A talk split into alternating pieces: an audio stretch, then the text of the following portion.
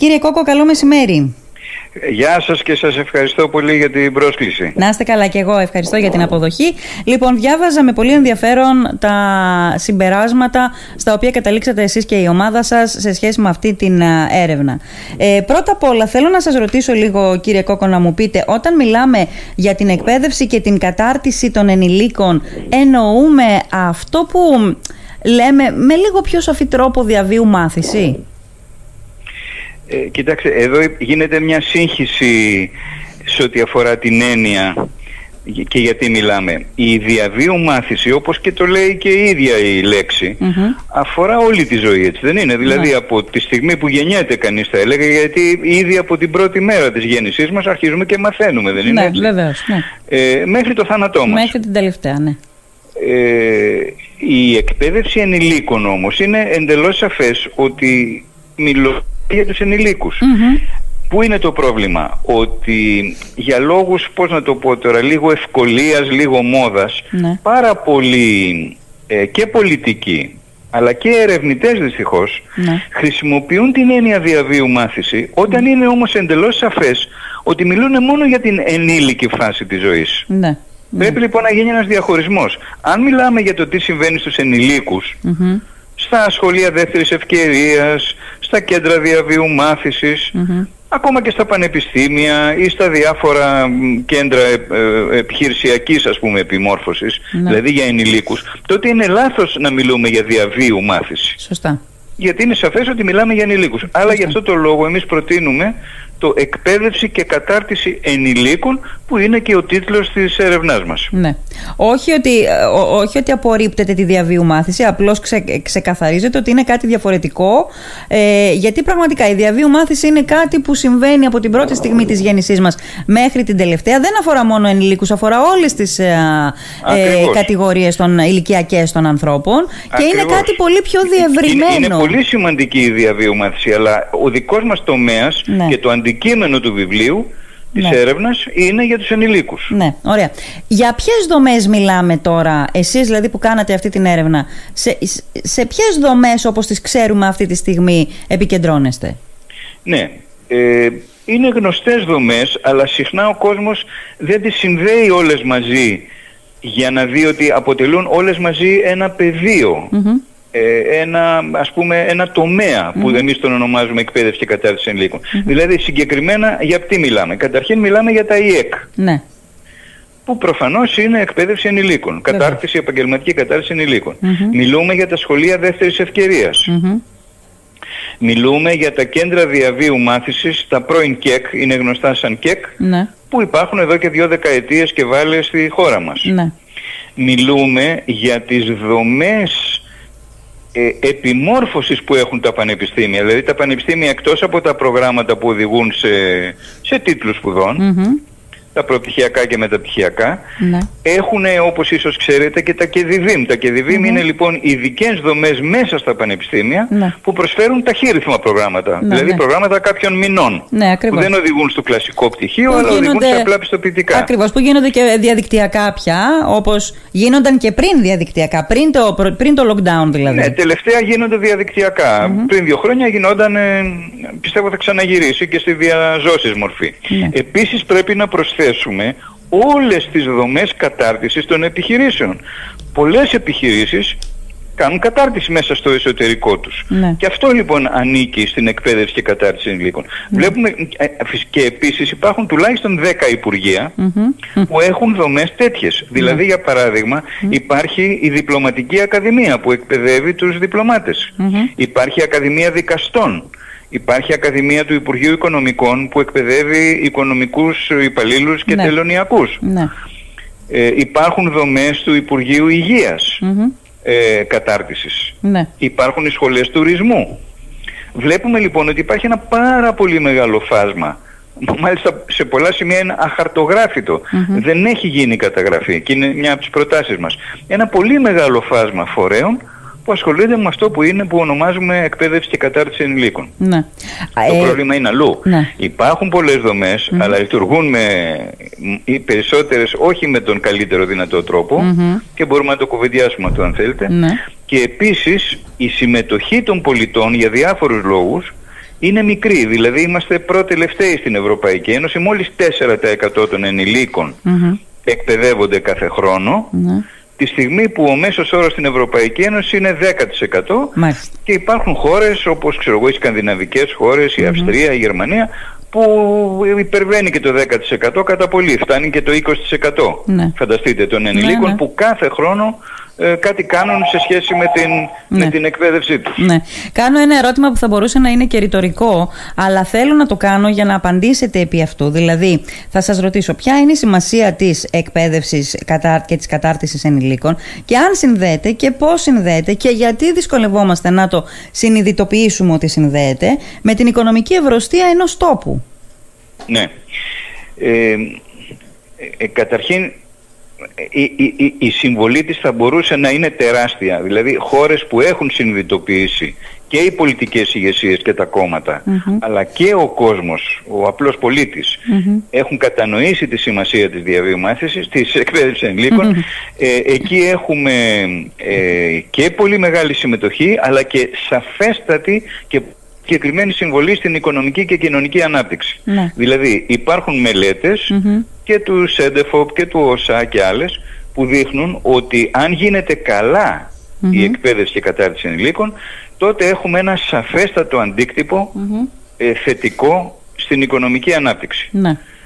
Ε, επίσης όχι μόνο στην οικονομική ανάπτυξη, θα ήθελα αυτό να το υπογραμμισω και στην κοινωνική και πολιτιστική Δηλαδή με άλλα λόγια, ε, δέστε τώρα τι γίνεται με τα εμβόλια. Υπάρχει μια προκατάληψη δυστυχώς, ναι, ναι. μια δυσπιστία σε, μεγάλο, σε μεγάλη μερίδα του πληθυσμού που αγγίζει το 30 και βάλε της 100. Ναι, ναι. Ότι δηλαδή τα εμβόλια κτλ. δεν θέλουμε ή θα πάθουμε κάτι κτλ. Ναι, Αυτό είναι μια προκατάληψη. Η εκπαίδευση ενηλίκων σαφέστατα λοιπόν έχει στόχο και την καταπολέμηση των προκαταλήψεων και των στερεοτύπων την καταπολέμηση της ξενοφοβίας του λαϊκισμού, mm-hmm. της συνωμοσιολογίας και μιας σειρά πράγματα. Ναι. Επομένως έχει και εκεί να προσφέρει. Ναι. Μετά, ο, ο κόσμος πια, ο, ο καθημερινός άνθρωπος νιώθει μια ανασφάλεια, έτσι δεν είναι, γιατί δεν ξέρει πώς να προσανατολιστεί στη ζωή, ε, διαλύονται οικογένειες, διαλύονται τα παλιά συστήματα, η κοινότητα που παλιά ας πούμε συγκέντρωνε τους ανθρώπους και τους έδινε μια συνοχή στη ζωή τους όλα αυτά πια ε, βρίσκονται υπό απειλή και διαλύονται. Ναι. Επομένως και εδώ ο άνθρωπος χρειάζεται εφόδια για να μπορέσει να σταθεί, να γίνει αυτοδύναμος, να πάρει την τύχη στα χέρια του και να προχωρήσει.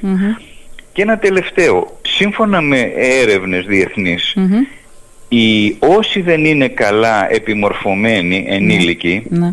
τότε είναι πολύ πιο επιρρεπείς προς την παρεκκλίνουσα συμπεριφορά, δεν συμμετέχουν τόσο στα κοινά, σχεδόν δεν έχουν εμπιστοσύνη στους θεσμούς ναι. και έχουν και χειρότερη υγεία από εκείνους οι οποίοι είναι πιο πολύ εκπαιδευμένοι και επιμορφωμένοι. Ναι. Νομίζω μπορούμε να καταλάβουμε γιατί. Επομένως βλέπουμε ότι πέρα από την οικονομική η εκπαίδευση κατά της ενηλίκων έχει πάρα πολύ πολλά να δώσει και για την κοινωνική και, και πολιτιστική ανάπτυξη. Του ατόμου πρώτα απ' όλα. Γιατί ε, δημιουργεί άτομα κοινωνικά συνειδητοποιημένα, άτομα που δεν είναι φοβικά σε οτιδήποτε καινούργιο και ξέρετε ε, ακριβώς επειδή ζούμε σε έναν ε, κόσμο στην εποχή της ταχύτητας, στην εποχή της τεχνολογίας, της καινοτομίας, στην εποχή που όλα αλλάζουν πολύ γρήγορα, η, η έλλειψη ακριβώς αυτών των δεξιοτήτων κάνει τα άτομα φοβικά απέναντι σε όλο αυτό, σε όλο αυτό το καινούριο, με αποτέλεσμα να επιβαρύνεται και η υγεία που είπατε πριν από λίγο. Είναι τρομερό άγχος να νομίζεις ότι σε κυνηγάνε διαρκώς.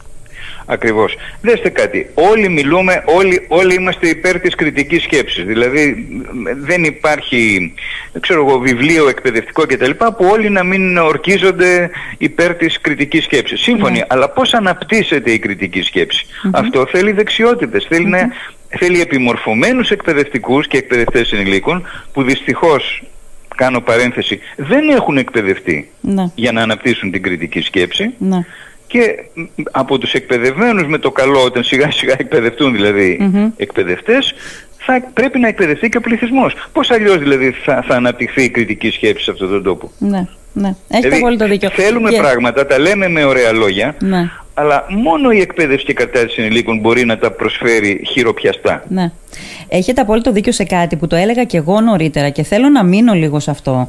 Ε, γιατί μπορεί να φαίνεται ότι είναι άλμα, αλλά δεν είναι όταν συνδέεις τα εξής πράγματα. Ότι η ανάπτυξη των δεξιοτήτων σημαίνει ταυτόχρονα και καλλιέργεια της οξύνια του νου. Εκεί θέλω να, να μείνουμε, να καταλήξουμε λίγο. Όχι να καταλήξουμε, να μείνουμε σε μια στροφή της κουβέντας μας, η οποία οξύνια του νου είναι απαραίτητη ατομικά και κοινωνικά για να αντιληφθούμε στοιχειώδη πράγματα σε μια ε, πολυεπίπεδη, πολυσχηδής κοινωνία, αλλά ταυτοχρόνως και πολύ σημαντικά, όπως αυτό που είπατε πριν από λίγο, ότι το εμβόλιο έναντι μιας πανδημίας είναι επιστήμη, είναι ιατρική λύση ε, ότι με το εμβόλιο ούτε τσίπ τοποθετούνται, ούτε DNA αλλάζουν, ούτε τίποτα από όλα αυτά. Λοιπόν, νομίζω ότι αυτά τα δύο επίπεδα συνδέονται σε έναν όχι μικρό βαθμό, δεν θα πω σε έναν μικρό βαθμό, σε έναν μεγάλο βαθμό και ακριβώς θα ε, ε, καταλήξω σε αυτό που είπατε πριν από λίγο, ότι ακριβώς γι' αυτό βλέπουμε σε διάφορα κοινωνικά φαινόμενα τα οποία είναι καινούργια αν θέλετε, γιατί είπαμε πως ο κόσμος μας αλλάζει, πως ο κόσμος μας δεν τοποθετείται σε τετραγωνάκια πια και είναι πολύ δύσκολο να, να τον ερμηνεύσει ο απλός πολίτης. Γι' αυτό Ακριβώς. προφανώς φανταστείτε, είναι... Φανταστείτε τι, τι πολύ καλύτερο αποτέλεσμα θα είχε η καμπάνια υπέρ του εμβολιασμου αν υπήρχε το εξής. Όχι μόνο να βγαίνει η πολιτική ηγεσία και να λέει εμβολιαστείτε κλπ. ή οι γιατροί. Ναι. Ε, αυτό ας πούμε είναι μια δήλωση. Ο κόσμος δεν, δεν πείθεται, δεν φτάνει μια δήλωση για να πιστεί. Ναι. Δέστε λοιπόν τι θα μπορούσε να γίνεται, όπως σε άλλες Αν υπήρχαν στους Δήμους ναι. εκτεταμένες δράσεις επιμόρφωσης ναι. όπου δυστυχώς και αυτό είναι παραμελημένο στη χώρα μας ναι. σε άλλες χώρες κάθε δήμος έχει πάρα πολλές δράσεις επιμόρφωσης. Ναι. εκεί λοιπόν μέσα σε αυτές τις δράσεις, σε ό,τι θέμα και αναφορούν, παράδειγμα μπορεί να αφορούν ένα επαγγελματικό ζήτημα, ένα πολιτιστικό ζήτημα κτλ. Αλλά θα μπορούσε να μπει η συζήτηση για το εμβόλιο και με διάλογο, με συμμετοχή, με επιχειρήματα, με ηρεμία, ε, καταλάβατε, και όχι με μια απλή δήλωση πηγαίνετε εμβολιαστείτε, ναι. ε, θα μπορούσε να γίνει μια συζήτηση, να συζητηθούν τα υπέρ, τα κατά, να τεθούν επιχειρήματα και ο κόσμος πραγματικά να πισθεί. Ναι. Μόνο έτσι μπορεί να γίνει μια αλλαγή Αλλά αυτό σημαίνει εκτεταμένη εκπαίδευση ενηλίκων. Ναι. Δέστε να σας πω ένα παράδειγμα. Ναι. Τι συμβαίνει μέσα στις σκανδιναβικές όπου εκεί είναι, υπάρχει μια τεράστια παράδοση. Ε, ένα, ένα ζήτημα ας πούμε, που τίθεται στο δημόσιο διάλογο, φερειπεί να τα εμβόλια τώρα, ξέρω εγώ, ή η εκπαιδευτική μεταρρύθμιση, ξέρω εγώ, έτσι που γίνεται πάλι μεγάλη συζήτηση αυτή τη στιγμή, η μεταρρύθμιση στα πανεπιστήμια ή όποιο άλλο θέμα θέλετε, η μεταρρύθμιση στη, στο θέμα των, ε, της πολεοδομίας, ξέρω εγώ, έτσι και οτιδήποτε. Ε, τίθεται για συζήτηση ναι. σε εκατοντάδες χιλιάδες τέτοιους κύκλους μάθησης, έτσι ναι. τους λέμε, μαθήματα δηλαδή, ναι. που υπάρχουν σε όλους τους Δήμους. Ναι. Εκεί λοιπόν ακούγονται επιχειρήματα, αντεπιχειρήματα, αναδεικνύονται τοπικοί ηγέτες που μπορούν να, να οδηγήσουν την κοινωνία προς μια κατεύθυνση ναι. και η κυβέρνηση τίνει το αυτή, ακούει πάρα πολύ προσεκτικά δηλαδή τα μηνύματα και τα πορίσματα που βγαίνουν από τα κάτω όμως από την κοινωνία, δηλαδή από κάθε ένα τέτοιο ναι. κύκλο μάθησης ναι. Καταλαβαίνει λοιπόν και η κυβέρνηση και τα πολιτικά κόμματα τι, τι σκέφτεται ο κόσμος και τα σωστά και τα λάθη και τα λοιπά και έτσι και τα νομοθετήματα έρχονται πολύ πιο όρημα στη Βουλή γιατί έχουν συνυπολογίσει τις τάσεις και τις αντιλήψεις της κοινωνιας αλλά εξασφαλίζονται και πολιτικές συνενέσεις πιο εύκολα. Ναι. Ναι. Γιατί βλέπουν και τα κόμματα ποια είναι η συζήτηση, πού το πάει ο κόσμος, ναι. τι θέλει επιτέλους ο κόσμος και αυτό διευκολύνει το να υπάρξει και ένας διάλογος ναι. κομματικός και μια αλφα συνένεση. Ναι. Να λοιπόν και, κάτι ε, πολιτικο-κοινωνικό αν θέλετε πάλι, στο οποίο πάρα πολύ μπορεί να συμβάλλει η εκτεταμένη εκπαίδευση ναι. Ε, επειδή αναφερόμουν και εγώ κατά τύχη νωρίτερα στο σκανδιναβικό σύστημα ε, και έκανα και μια σύγκριση, είναι ξέρετε κάθε φορά, κάθε χρόνο η εποχή που ανοίγουν τα σχολεία, είναι ευκαιρία να τα ξανασυζητάμε. Αυτό το θέμα, το πρόβλημα είναι ότι τα συζητάμε μόνο εκείνη την εποχή και τα ναι. συζητάμε έτσι εγκυκλοπαιδικά, δηλαδή τα συζητάμε για να κάνουμε μια κουβέντα. Εγώ έλεγα νωρίτερα και θέλω να το θέσω και στην κουβέντα μας τώρα και θέλω την άποψή σας ότι ε, ευθύνη έχει και γενικότερα η πολιτεία και τα πολιτικά κόμματα ε, για το εξής, για το ότι δεν έχουν, δεν έχουν ομονοήσει να κάτσουν σε ένα τραπέζι Και παρόλες τις υπόλοιπες διαφορές τους, το κομμάτι της εκπαίδευσης και της μεταρρύθμισης της εκπαίδευσης, από την αρχή μέχρι το τέλος, από, το, από τον παιδικό σταθμό ε, μέχρι το, το δημοτικό, το γυμνάσιο, το λύκειο, τα τμήματα κατάρτισης ε, ενηλίκων, ε, τα ΙΕΚ, τα ΚΕΚ, τα δεύτερης ευκαιρίας, ε, τα νυχτερινά κτλ. Να βάλουν την υπογραφή τους οι περισσότεροι από τα περισσότερα κόμματα και να δεσμευτούν ότι η πολιτική αλλαγή δεν θα σημαίνει και αλλαγή κατεύθυνσης σε μια, ε, στη μεταρρύθμιση την οποία έχουν υπογράψει. Ο, ναι. ο, τα χρόνια περνάνε και νιώθω ότι και άλματα και να κάνουμε, το έλεγα και πριν από λίγο, δεν θα μπορέσουμε να κατακτήσουμε μια εκπαίδευση η οποία θα μας αξίζει ρε παιδί μου γιατί αυτοί που ζούμε τώρα είναι πεπαλαιωμένοι, είναι, είναι παροχημένος τρόπος εκπαίδευσης. Έχετε δίκιο. Και για την εκπαίδευση και, όλα, και για όλα τα κρίσιμα ζητήματα χρειάζεται αυτό που είπατε. Δηλαδή να κάτσουν τα κόμματα να συζητήσουν και να βρουν κάποια κοινά σημεία. Όμως αυτό δεν πρόκειται να γίνει. Ειλικρινά το πιστεύω. Δηλαδή περνάνε τα χρόνια όπως λέτε δεν γίνεται στην Ελλάδα. Γιατί δεν γίνεται και γιατί γίνεται σε άλλες χώρες; Δεν γίνεται στην Ελλάδα γιατί δεν υπάρχει μια κουλτούρα διαλόγου. Δηλαδή που να έρθει από τα κάτω, από την κοινωνία. Δηλαδή η κοινωνία να αναγκάσει τα κόμματα να κάνουν στο τραπέζι. Mm-hmm. Αλλιώς το θαύμα δεν θα γίνει. Φαντάζεστε τώρα ανταγωνιστές, υπουργοί ή μελλοντικοί υπουργοί κτλ. να κάτσουν να συζητάνε. Δεν θα γίνει αυτό στην ελλαδα ναι. Θα γίνει μόνο εάν δι, δι, διαχυθεί στην κοινωνία μια κουλτούρα και κουλτούρα συζήτησης και κριτικής σκέψης. Και αυτό πώς μπορεί να γίνει; Με την εκπαίδευση και την επιμόρφωση. Μόνο αν μάθει ο κόσμος να συζητά και να βρίσκει λύσεις όπως λέγαμε πριν, τότε θα το επιβάλλει και στα κόμματα. Ναι. Αλλιώς τα κόμματα από μόνα τους, επιτρέψτε μου να είμαι λίγο απεσιόδοξος. Ναι. Υπάρχουν πολιτικοί, κάποιοι, αλλά είναι λίγοι, που, που έχουν αυτό, αυτή την κουλτούρα της ναι. συζήτησης και της συνένεσης, αλλά δυστυχώς είναι λίγοι σε όλα ναι. τα κόμματα. Εκπαίδευση λοιπόν και κατάρτιση ανηλίκων. Ε, και είναι νομίζω και μεγάλο πρόβλημα επειδή λέγαμε πριν ότι έχει αντανάκλαση στο, στο κοινωνικό-πολιτιστικό ε, στην κοινωνικοπολιτιστική διαμόρφωση ας πούμε, της κουλτούρας του ανθρώπου. Υπάρχει πρόβλημα όμως και στο οικονομικό κομμάτι και στις επενδύσεις, από τις οποίες επενδύσεις θυμίζω ότι έχουμε απέτηση να αυξηθούν, να μεγαλώσουν την πίτα του ΑΕΠ και όσο μεγαλύτερη η πίτα του ΑΕΠ, τόσο μεγαλύτερο και το τμήμα του ΑΕΠ που θα κατευθύνεται στην άνοδο του βιωτικού επίπεδου των πολιτών. Είδατε πώς, δεν το λέω σε εσάς, το λέω στους ακροατές μας, πώς όλα συνδέονται μεταξύ τους. Απολύτως. Αφού λοιπόν πολύ ωραία θίξατε το θέμα των επενδύσεων, επιτρέψτε μου να πω το εξής για το συγκεκριμένο Έχουμε μελέτη η οποία δείχνει ότι 48% οι μισές των ελληνικών ενώ έχουν να προσφέρουν κάποιες θέσεις εργασίας σε ανεργους δεν προσλαμβάνουν γιατί δεν βρίσκουν τα άτομα με τις κατάλληλες δεξιότητες. Αυτό είναι τραγικό και έχει από πίσω ένα διπλό αίτιο, ένα διπλό πρόβλημα. Ναι. Το ένα είναι αυτό που ήδη αναφέραμε, δηλαδή πάρα πολύ λίγη επαγγελματική γίνεται στη χώρα και μάλιστα καλή, γιατί εδώ είναι άλλο πρόβλημα. Ναι. Συχνά η επαγγελματική κατάρτιση που γίνεται δεν έχει την καλύτερη ποιότητα και αυτό μπορούμε να το κουβεντιάσουμε αν θέλετε. Ναι, αυτό είναι το ένα σκέλος. Το δεύτερο σκέλος όμως είναι ότι πολλές επιχειρήσεις παρότι έχουν ανάγκη από άτομα με δεξιότητες δεν αναπτύσσουν στο εσωτερικό τους mm-hmm. μηχανισμούς επιμόρφωσης και κατάρτισης. Ναι. Και αυτό είναι πρόβλημα. Δηλαδή, ε, αν εξαιρέσουμε κάποιες μεγάλες που ναι, οι περισσότερες μεγάλες έχουν κατάρτιση μέσα ναι. τους, δομές κατάρτισης και κάποιες λιγότερες μικρομεσαίες, πάρα πολλές άλλες όμως επιχειρήσεις, η πλειοψηφία στη χώρα μας ναι, ναι. δεν αναπτύσσει εσωτερικά συστήματα ναι. επίσης επιμόρφωσης. Γιατί δεν το πιστεύει, γιατί δεν καταλαβαίνει τη σημασία κτλ. Γιατί το θεωρεί ενδεχομένως περί το έξοδο. Δηλαδή από τη μια δεν γίνεται επιμόρφωση ή γίνεται κακή επιμόρφωση, απ' την άλλη δεν έχουμε τα άτομα που χρειάζεται ο παραγωγικός κόσμος. Σωστά. Σωστά. Και ακριβώς όπως το είπατε, είναι ένας φαύλος κύκλος που τροφοδοτεί. Ε, υπάρχει αλληλοτροφοδότηση και έχουμε την κατάσταση που βρισκόμαστε αυτή τη στιγμή. Όταν είπατε πριν από λίγο για την εκπαίδευση που, που όταν γινόταν, όσο γίνεται, όσο γινόταν, εννοούσατε εκείνη την, ε, την διαδικασία όπου ε, η κατάρτιση γινόταν ως άλοθη για να δοθούν επιδόματα και δεν γινόταν μια κανονική... Και μέχρι, και μέχρι τώρα αυτό γίνεται. Ναι. Παρότι πρέπει να κάνουμε μια παρένθεση να πούμε ότι ο πρόσφατος νόμος του 2020 ναι. για την ε, εκπαίδευση ενηλίκων και κατάρτιση έχει καλά στοιχεία.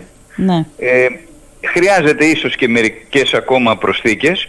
Ε, Παρ' όλα αυτά ακόμα είναι ένας νόμος, δεν έχει εφαρμοστεί. Χρειάζονται πάρα πολλά μέτρα εφαρμογής, δηλαδή χρειάζονται πάρα πολλά να γίνουν ακόμα. Πάντως πρέπει να σημειώσουμε ότι μια κάποια ε, βελτίωση στο νομοθετικό τουλάχιστον πλαίσιο έχει γίνει πρόσφατα. Ναι. Όμως, ήδη από τη δεκαετία του 80 και μέχρι σήμερα το κυρίαρχο είναι αυτό που λέτε. Δηλαδή τι γίνεται; Επειδή η Ευρωπαϊκή Ένωση δίνει πολλά χρήματα στην Ελλάδα για κατάρτιση, για, για λόγους αυτονόητους, Ναι, επειδή ναι. χρειάζεται. Ναι. Τι γίνεται όμως; Δυστυχώς η ελληνική πολιτεία και οι ελληνικοί φορείς προσανατολίστηκαν μόνο στο να απορροφούν τα χρήματα. Ναι.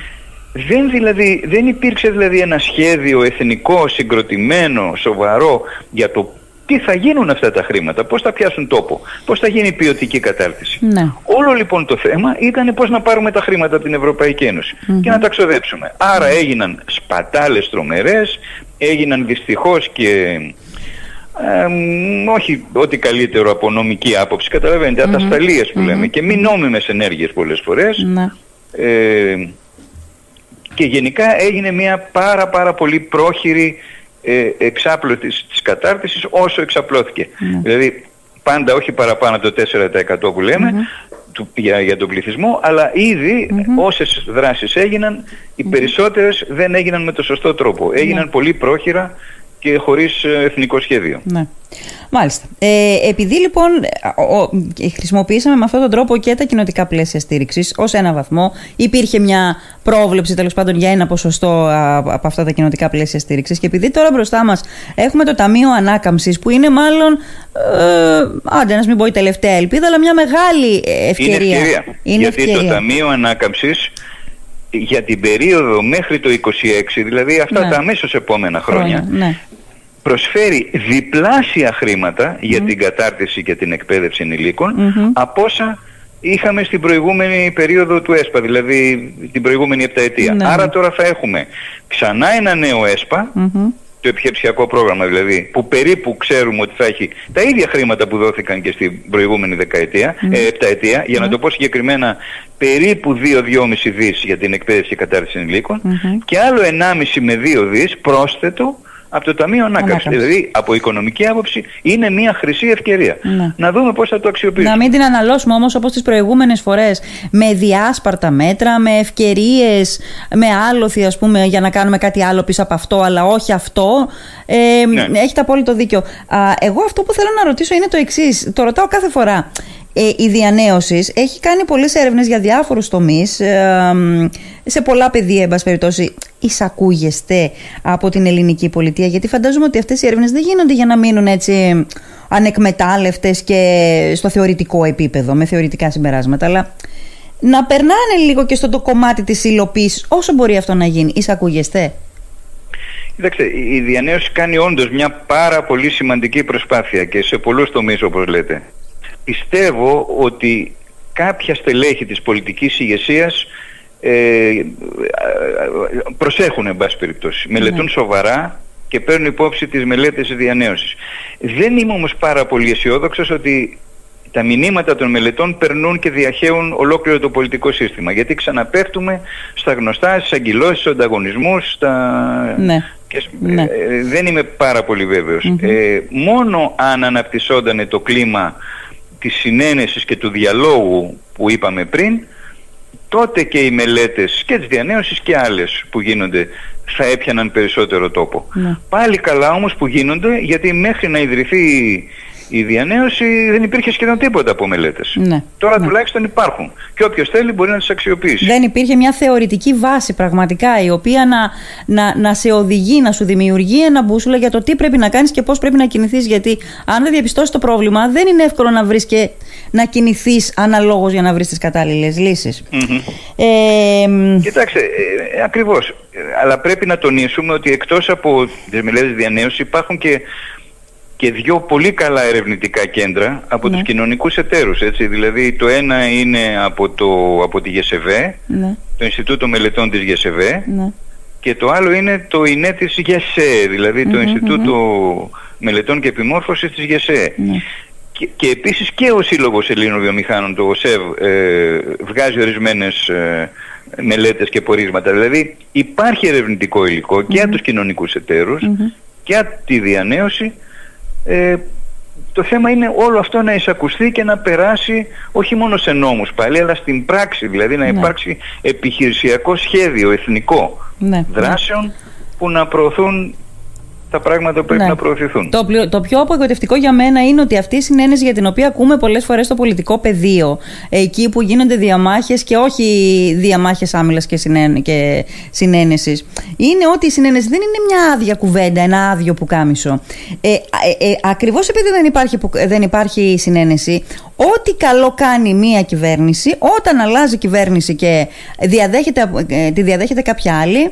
Ε, ο κανόνας είναι, όχι ότι δεν υπάρχουν εξαιρέσεις, αλλά ο κανόνας είναι ότι διελύεται και ξυλώνεται ό,τι έχει συμβεί από την προηγούμενη κυβέρνηση. Δυστυχώς, δυστυχώς. Δεν θα αλλάξει τίποτα στην Ελλάδα. Ένα παράδειγμα σε αυτό που λέτε, που είναι σχεδόν ανέκδοτο.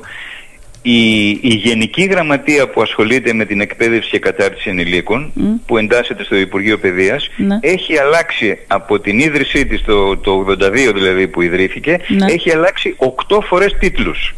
Τίτλο. Την μία λέγεται ναι. λαϊκής επιμόρφωσης, την άλλη διαβίου μάθησης, την άλλη κατάρτισης κτλ. Mm. Δηλαδή mm. αυτό δείχνει ότι ακριβώς έρχονται οι πολιτικές ηγεσίες, ναι. ξυλώνουν ό,τι έκαναν οι προηγούμενες και αυτό αντανακλά ακόμα και στον τίτλο που ναι. έχει η, η Γενική Γραμματεία. Ναι. Θυμάμαι δεν ότι. Πάει μακριά, έτσι, δεν, ναι. δεν πάει έτσι, δεν πάει μακριά καθόλου η βαλίτσα. Θυμάμαι πριν από πολλά χρόνια κιόλας. Μετά δεν, δεν, το, δεν το ξανάδα πουθενά, ίσως πήρε και η Τουρκία την κατιούσα γενικώ. Θυμάμαι λοιπόν ότι σε κάποιους νευραλγικούς τομείς, όπως ήταν τότε ο τουρισμός, ξέρω εγώ, για την Τουρκία, υπήρχε ένα διακυβερνητικό ας πούμε όργανο ε, ό,τι, ό,τι και αν γινότανε ό,τι υπουργοί και αν άλλαζαν δεν άλλαζε ο γενικός βηματισμός και ο γενικός σχεδιασμός επί του συγκεκριμένου πεδίου ε, Εμεί αυτό δεν μπορέσαμε να το κάνουμε ποτέ. Ε, βέβαια. Ο, ο αείμνηστος Παπανούτσος, για να πάμε και στο παρελθόν, ίσως ο πιο σημαντικός Έλληνας παιδαγωγός που έγινε μάλιστα και γενικός γραμματέας του Υπουργείου Παιδείας κάποια χρόνια, ναι. είχε πει το περίφημο ότι μια μεταρρύθμιση για να πιάσει τόπο και να πούμε ότι είχε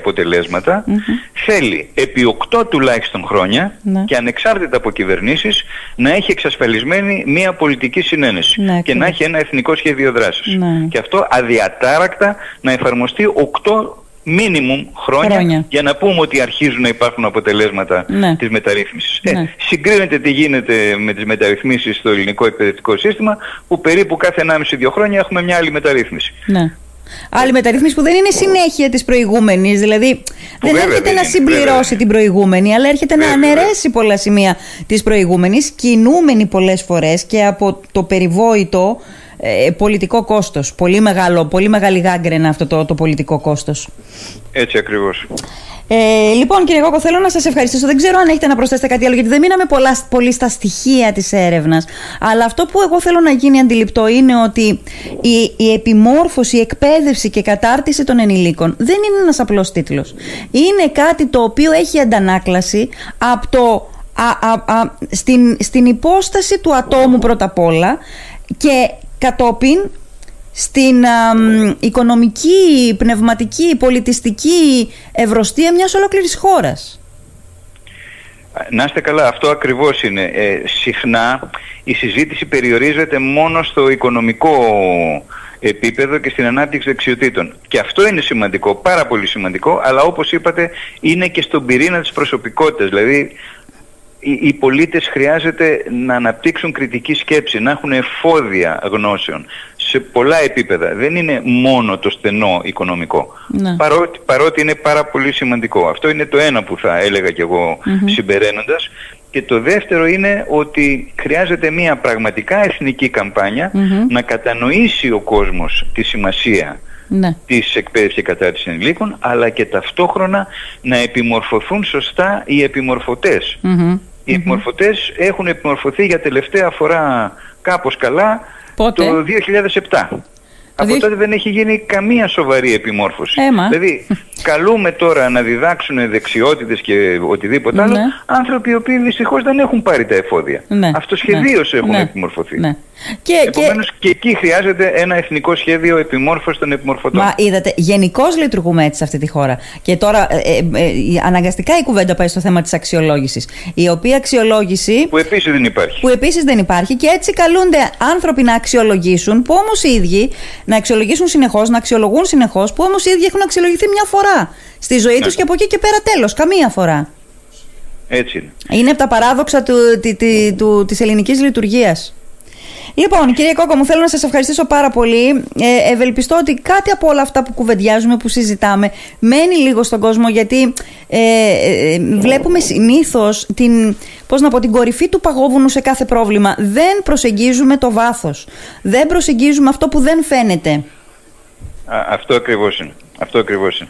Δηλαδή πολλές φορές συζητούμε μόνο εντάξει ότι λείπουν δεξιότητες ή ότι έχουν γίνει σπατάλες που φυσικά αυτά είναι αλήθεια Ναι. αλλά δεν βλέπουμε το βάθος που το βάθος είναι ότι λείπει η πολιτική συνένεση, λείπει η επιμόρφωση των επιμορφωτών Ναι. λείπει μια καμπάνια για να καταλάβει ο κόσμος τη, τη σημασία της διαβίου μάθησης της εκπαίδευσης ενηλίκων Μμμ. ε, ε, λείπει μια καμπάνια που να εξηγήσουμε τι θα πει κριτική σκέψη Ναι. και πόσο αυτό ωφελεί πραγματικά το άτομο. Αυτό είναι το βάθος. Ναι. Αλλά ε, σπάνια συζητάμε γι' αυτό και πραγματικά να είστε καλά που τόσο ωραία βάλατε τα, τα ζητήματα και τα έχετε ιεραρχήσει με τον καλύτερο δυνατό τρόπο. Να είστε Πραγματικά καλά. να είστε καλά. Να είστε καλά. Σας ευχαριστώ πάρα πολύ κύριε Κόκο. Να είστε καλά. Καλό μεσημέρι Επίσης, εύχομαι. επίσης, καλή Γεια σας. συνέχεια. Να είστε Γεια, καλά. γεια.